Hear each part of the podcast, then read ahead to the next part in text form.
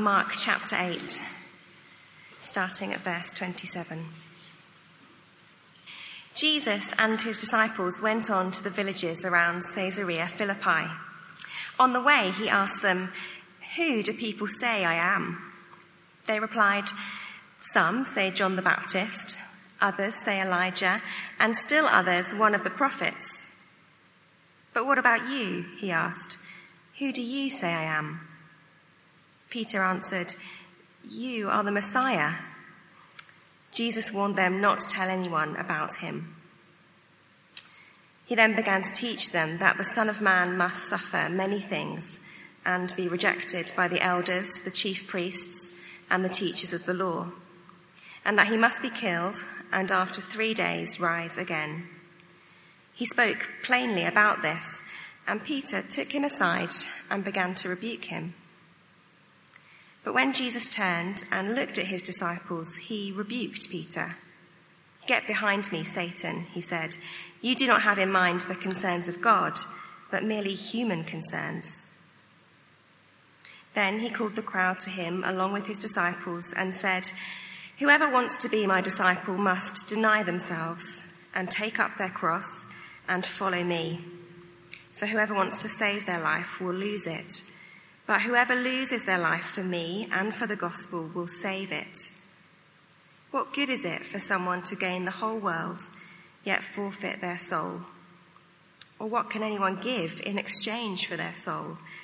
If anyone is ashamed of me and my words in this adulterous and sinful generation, the Son of Man will be ashamed of them when he comes in his Father's glory with the holy angels. This is God's word. Our Father God, uh, we know that only the Lord Jesus can open our eyes. And we pray that He would do that this evening, uh, not just to see who He is, but to see that He is worth it. Amen.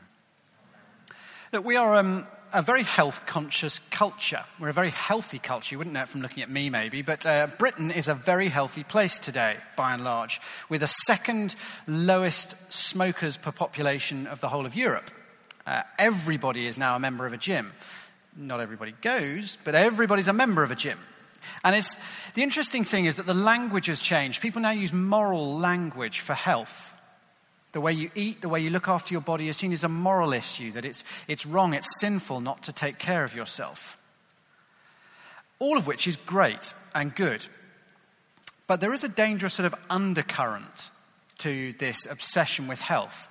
And that is that as a culture, we are very, very, very obsessed with me.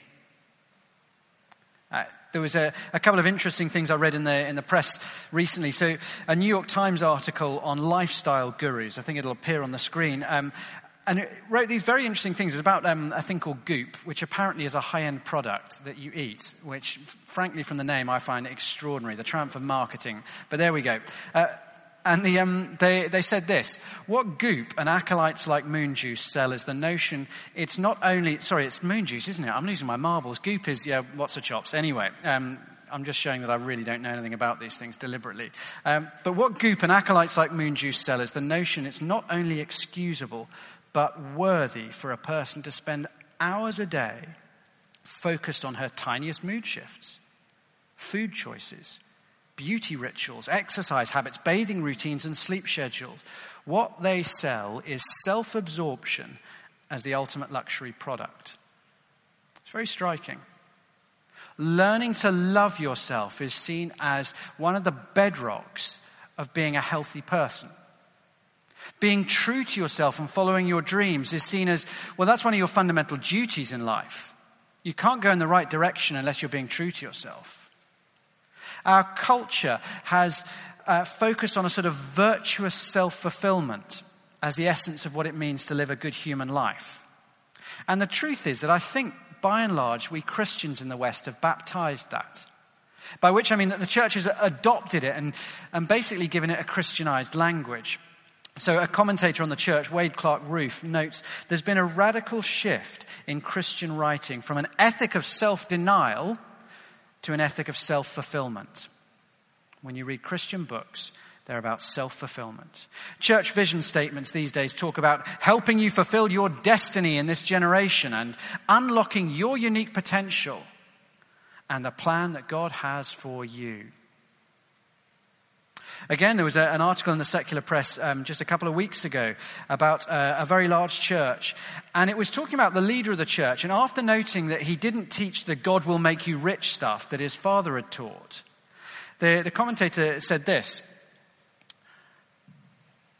He seems to speak a more millennial strain of individualism where everyone is hustling to be not the richest, but the truest, smartest, most beautiful version of themselves while social media keeps score. Is that really what the Christian life is about? That if you come to trust in Jesus, his mission, his goal, his aim is to make you the truest, most fulfilled, most virtuous, beautiful version of yourself that you can be. That if you come to Jesus, what he offers you is a life which is marked by fulfillment and satisfaction now. To put it bluntly, is Jesus just the ultimate lifestyle guru? Well, when we come to the real Jesus, the Jesus of the Bible, he says in Mark 8, if anyone would come after me, he must deny themselves, take up their cross, and follow me. And tonight we're going to learn from the man who literally took up a cross what it means for us to metaphorically do it as we follow him. And how ironically, it is denying myself that leads to the fullness of life. So let's look at Mark 8. Uh, we'll dive in, uh, just a reminder of last week, so we'll uh, dive in at 8.27. Jesus and his disciples went on to the villages around Caesarea Philippi. On the way, he asked them, who do people say I am? This is the question that has dominated the first section of Mark, as we saw last week. People have seen what Jesus does, heard what he teaches, and said, Who is this guy? I mean, who does that? Who calms storms and heals the dead? What sort of a person is this? Who is he? And so Jesus says, Who do people say I am? And they replied, Some say John the Baptist, others say Elijah, still others one of the prophets. But what about you? He asked. Who do you say I am? And now finally, Jesus opens the eyes of the disciples, and Peter answered, You are the Messiah.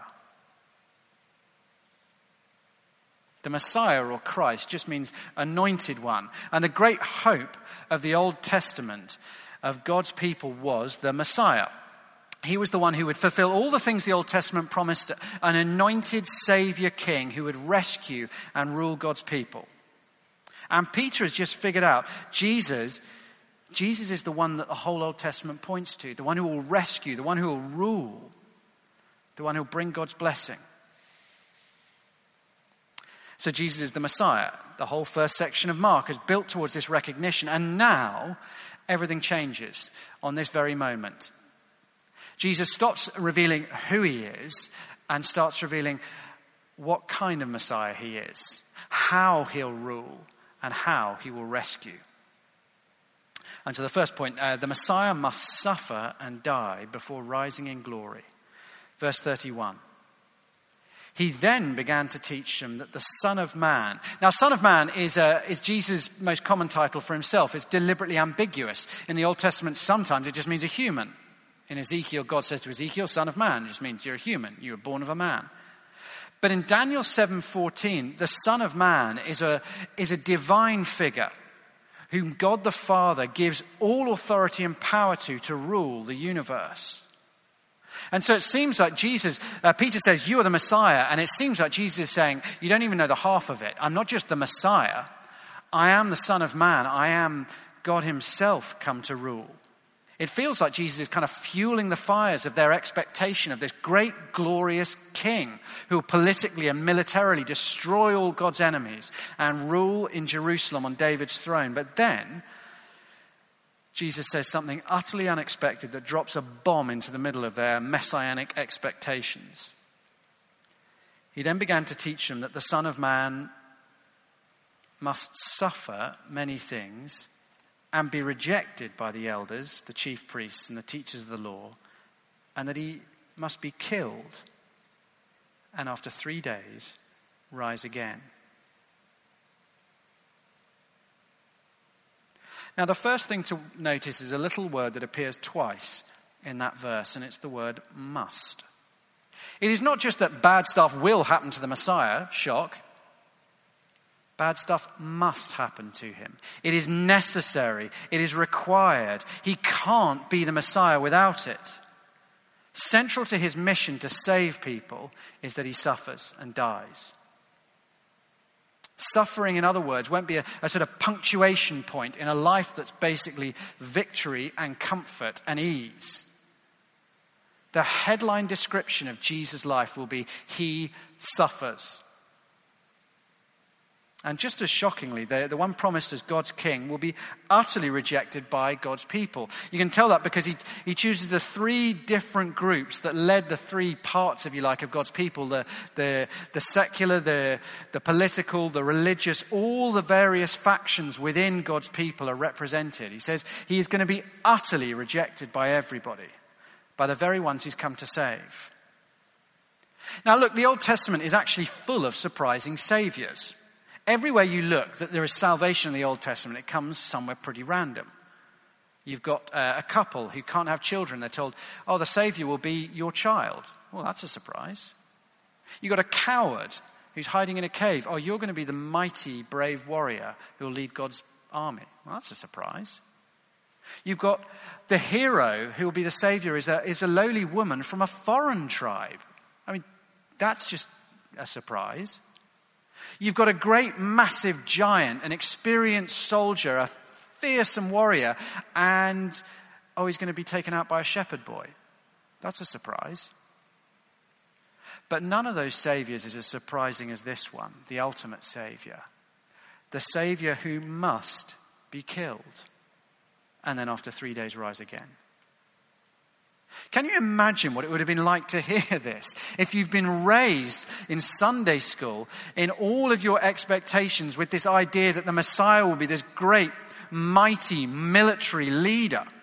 Actually, you don't need to, to imagine it at all because Peter tells us. Verse 32. He spoke plainly about this and Peter took him aside and began to rebuke him.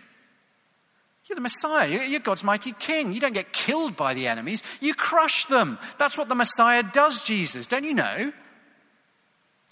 And now, finally, you see, why on earth is it? Have you read through Mark's gospel ever and noticed that Jesus keeps healing people and then saying, don't tell anybody? What? Why? And uh, did you notice the verse we skipped, verse 30? Peter says, Oh my goodness, you're the Messiah. And the first thing Jesus says, Shh, don't tell anyone about me. Why? And and now you see why it is, just a few verses earlier, as we saw last week in 822 to 26, why is it that just before Peter says, You're the Messiah, does Jesus kind of heal a guy, but it doesn't quite work? So he sort of sees people as if they're trees wandering around. And then Jesus has to heal him a second time, and then he sees clearly. All of it, all of it is, is to help us understand. Look, the disciples, they sort of get it but until they really get how the Messiah will save, what he's come to do, they don't understand Jesus. And so they're not ready to go out and tell people about him. They're utterly blind as to what sort of Messiah he is.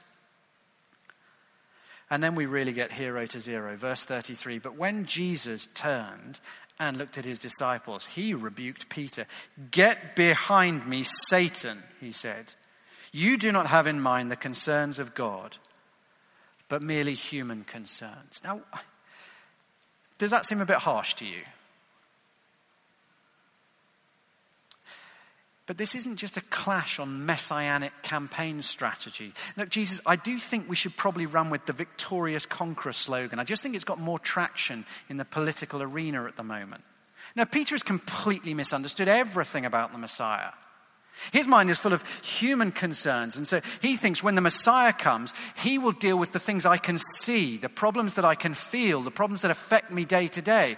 The, the Messiah will deal with climate change. He'll, he'll deal with budget deficits, security threats, immigration.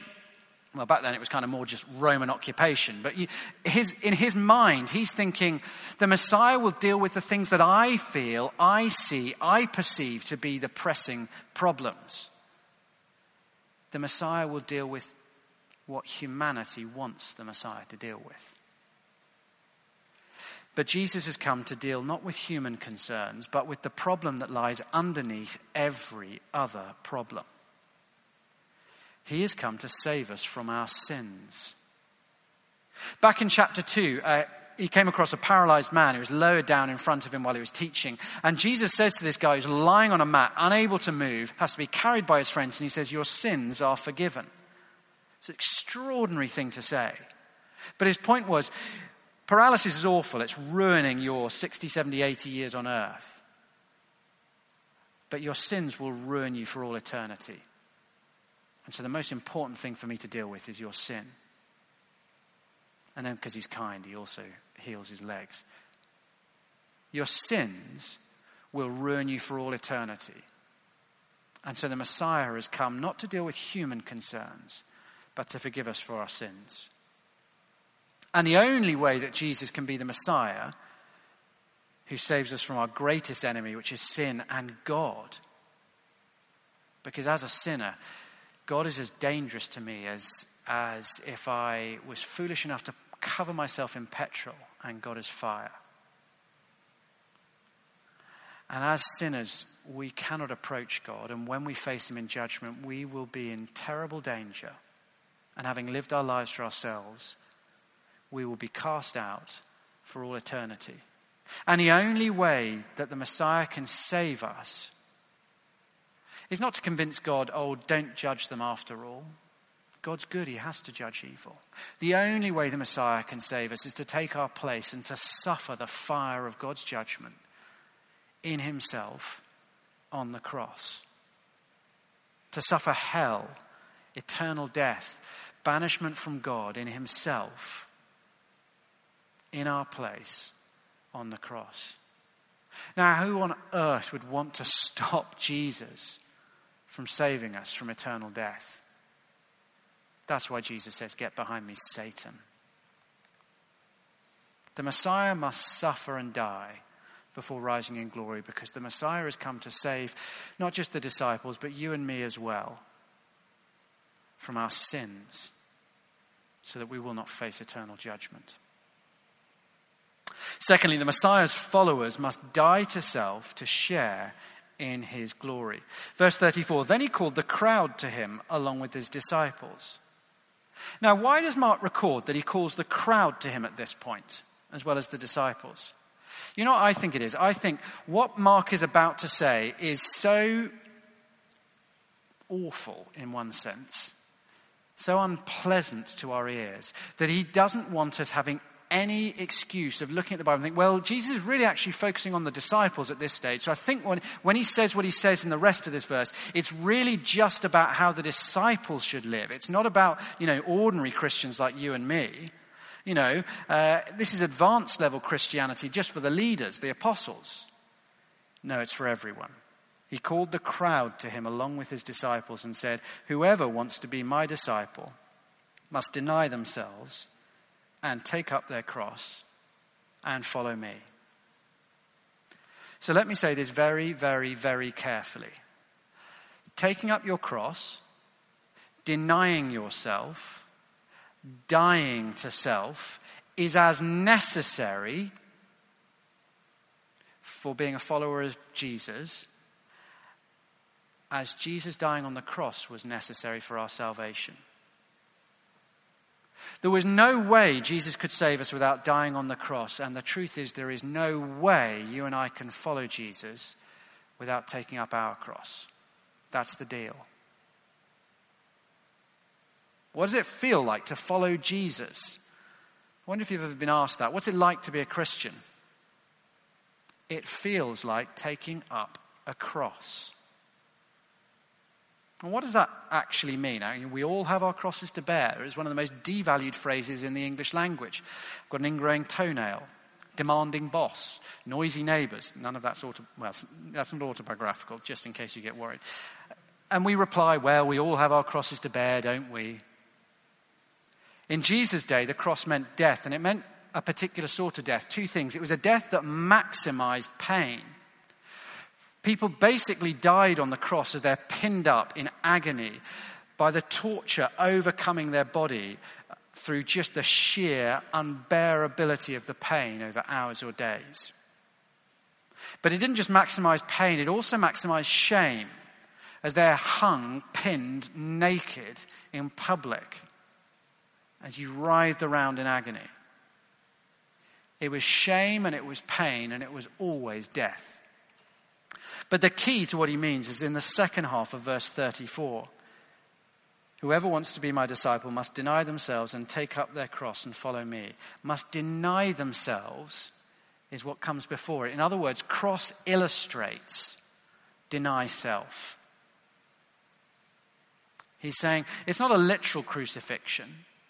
It's a way of quantifying, a way of helping you picture what I mean when I say you must deny yourself. The cross is that point, therefore, at which following or obeying Jesus means denying myself, my desires, my comfort, my very self, and putting it to death. Let me say that again. The cross is the point at which following Jesus or obeying him means denying myself and putting my desires, my comfort, my very self to death. That's what the cross means. And when I ask, uh, at what point is enough enough, Jesus? At what point can I say, look, this, this hurts too much? This costs too much, Jesus? The answer is the cross. Look at what it cost Jesus to bring our salvation. Has it cost me what it cost Jesus to suffer hell on the cross in my place? That's what it means to follow Christ. To become a Christian is to follow the Jesus who died on the cross. And to follow him is like daily death, a life poured out in the service of God and others.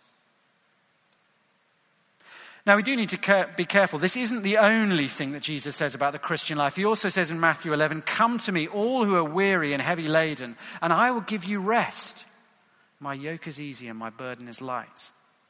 And he says in John 4 that if we come to him, he will fill our souls and we'll never thirst again. He'll satisfy that eternal hole in us that no earthly possession or relationship or achievement can ever fill.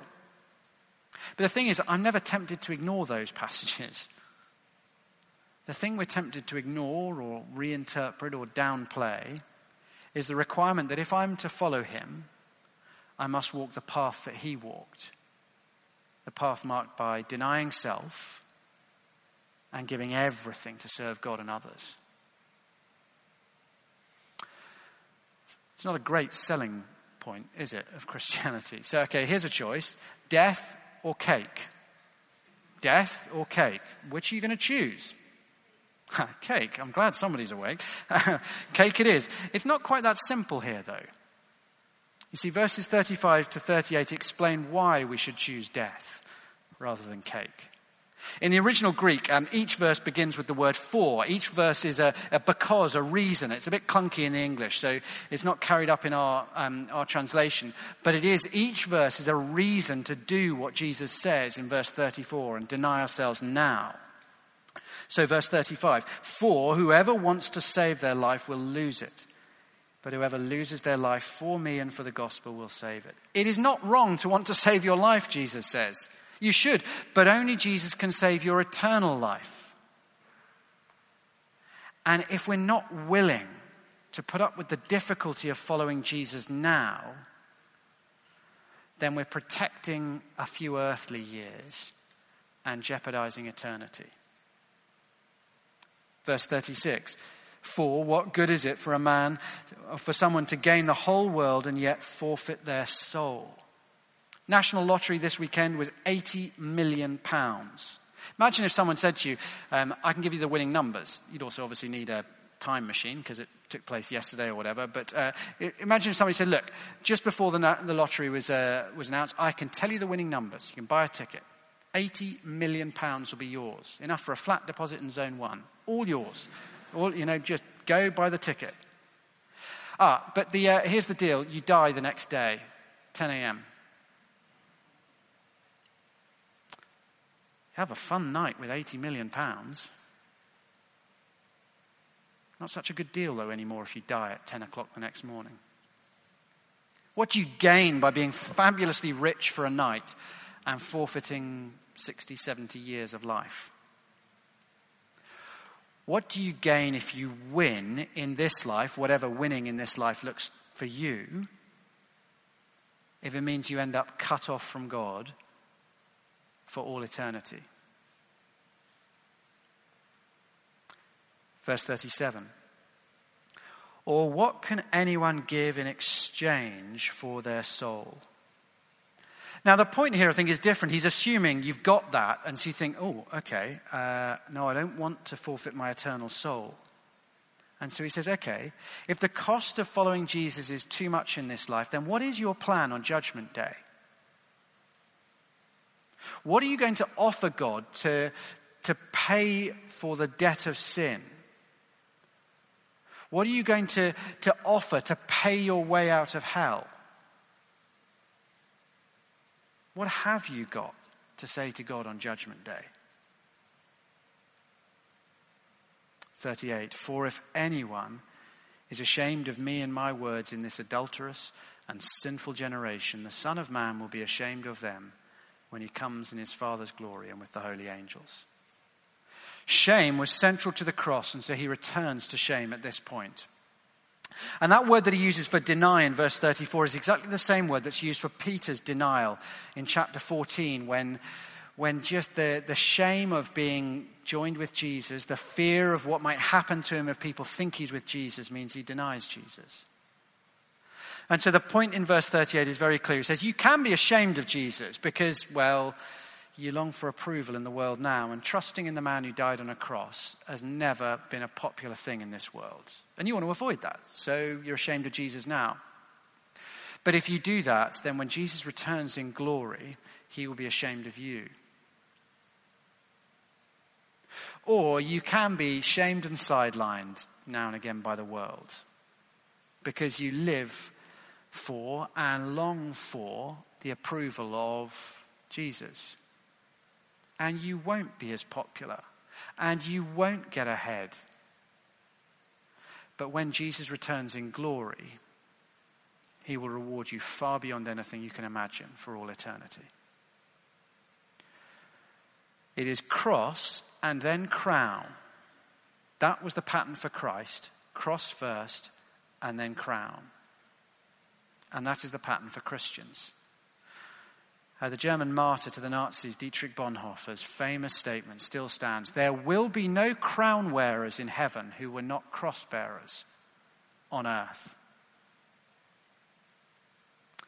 So let me ask you, what do you value most in this life? Let me warn you, following Christ might cost you that. And that can seem like too great a price to pay. There's a wonderful passage in C.S. Lewis's book, Mere Christianity, where he addresses uh, that fear we have with the thinking of Jesus from this passage. And he says, Give up yourself, and you will find your real self. Lose your life, and you will save it. Submit to death the death of your ambitions and favorite wishes every day and the death of your whole body in the end. Keep back nothing. Nothing in you that has not died can ever be raised from the dead. Look for yourself, and you will find in the long run only hatred, loneliness, despair, rage, ruin, and decay. But look for Christ, and you will find him, and with him everything else thrown in. Let me finish by asking you what your starting point is for working stuff out in the Christian life. What's your starting point? Where do you begin when, uh, when the Bible says costly things about who you can marry or have sex with? About how hard you can pursue career and getting financially comfortable? About how costly your obligation to the poor is? About whether you really have to risk your reputation and popularity by telling others about Jesus? About how you deal with those who've hurt or disappointed you. When you're thinking through those things, what is your starting point? What do you expect the Christian life to look like? And here I do think we have brought into the prosperity gospel, not the, not the sort of obscene version of it with the, the Rolls Royce cars and the pastors promising you millions and millions, but the, the prosperity gospel light, the, the slightly more British version of it, where, no, I don't think God's going to make me rich, and I don't think He's going to, you know, have me marrying a supermodel, but I do expect that, you know, things will work out financially. I do expect that I will get married. And I do expect life will be basically fulfilling, and, and I do expect my relationships and friendships to be, you know, not too costly and painful and difficult. You know, I, I think life should be broadly pretty good. You'll end up in a very different position if that's your starting point. From a starting point of, God loves me, and wants me to be happy in eternity, and so he calls me to trust in and follow Jesus Christ. And like Jesus, I expect that life here will often feel like putting myself to death. Depending on which of those two things shapes your view of what the Christian life should look like, you will make very different decisions all the way through. You know, we cringe when we read in verse 32, Peter rebukes Jesus. I mean, it's never going to go well. Look, Jesus, I know you're the Messiah. I know you're God in human flesh, come to earth. But I really think you've got a few things to learn from me. So let me tell you how it should be. Think, hmm, we're all backing away from Peter at that point. And yet, isn't that exactly what you and I do? When the cross of self denial feels blisteringly rough and unbearably heavy on our shoulders. Jesus, I just don't think you've got this one right. I, I, could serve you so much better if, if you took away this. I would be uh, so much more effective for you, and I'd be so much more free to serve you if you gave me that. Or, or if you re- just made this easier, or, or got rid of that, or changed that person. Oh, I could, I could serve you so much better. It feels like you're asking me to deny my very self, Jesus. Now, Paul was not shy in 2 Corinthians 12 about asking God to take away the thorn in his flesh. There's nothing wrong with that. There's nothing wrong with praying for painful things to change. Let me be very clear about that. But do be careful that we're not rebuking God for the fact that our lives are patterned after the cross. Beware that. It's the uh, 500th anniversary of the start of the Reformation this year, which means up and down the country, congregations are having to put up with Reformation themed illustrations um, from sad history buff pastors like myself. Um, so suck it up because it's going to be happening uh, for the rest of the year. Um, we were hearing, um, I was at a conference this week and was being told um, about Martin Luther's funeral speech at uh, the funeral of a man called John the Elector in 1532. Now, years before, at a trial in Augsburg, John had faced the choice of he can deny Luther and the gospel truth that Luther was proclaiming, and politically he'd be all right. And financially and physically he'd be safe. Or he could stand with Luther and risk um, being ostracized, imprisoned, attacked, risk losing everything in his position. And he stood with Luther. And so as they committed his, uh, um, his body to the ground, Luther stood over his coffin and said, This is not his real death. When he stood up and owned Christ at his trial in Augsburg, that is when he suffered real death. And if you put your trust in Christ, you will have to deny yourself and take up your cross. And for each and every one of you, that will mean different things as daily you deny yourself and put self to death. For some of us, it'll be more intense than others, but for all of us, we will have to do it. But it does mean that that death is the only death you will ever die. The death that everybody else fears, the death that spells the end for those who look for fulfillment in this life, it won't be death at all, but the pathway to paradise. And so the question comes do you trust God enough to hand over your life to Him? Do we trust Him enough to reward us in eternity in a way which will make up for the crosses we've had to bear here? Only God and people last forever. Don't cling to things that do not last. Cling to Christ pour out yourself for other people and for God. Take up your cross and follow him. And one day you'll wear the crown, just as he is wearing a crown today. Let's pray.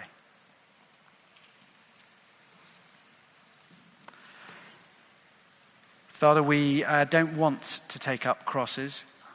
Uh, we want you to be a God who just makes us comfortable and happy now. But we thank you that the Lord Jesus Christ gave up his happiness now to come and be abused and misunderstood and rejected and hated and beaten and nailed to a cross so that we might be saved. And we pray that we would not think ourselves above him. And we pray that you would strengthen us. Strengthen us to take up our crosses wherever they feel particularly heavy right now. To be willing to deny ourselves to follow the Lord Jesus Christ. And help us, we pray, to have assurance that just as Jesus rose from the dead to glory and honor and immortality, that if we trust in him, then our death will not be a death, and that you will reward us beyond anything we can imagine. Amen.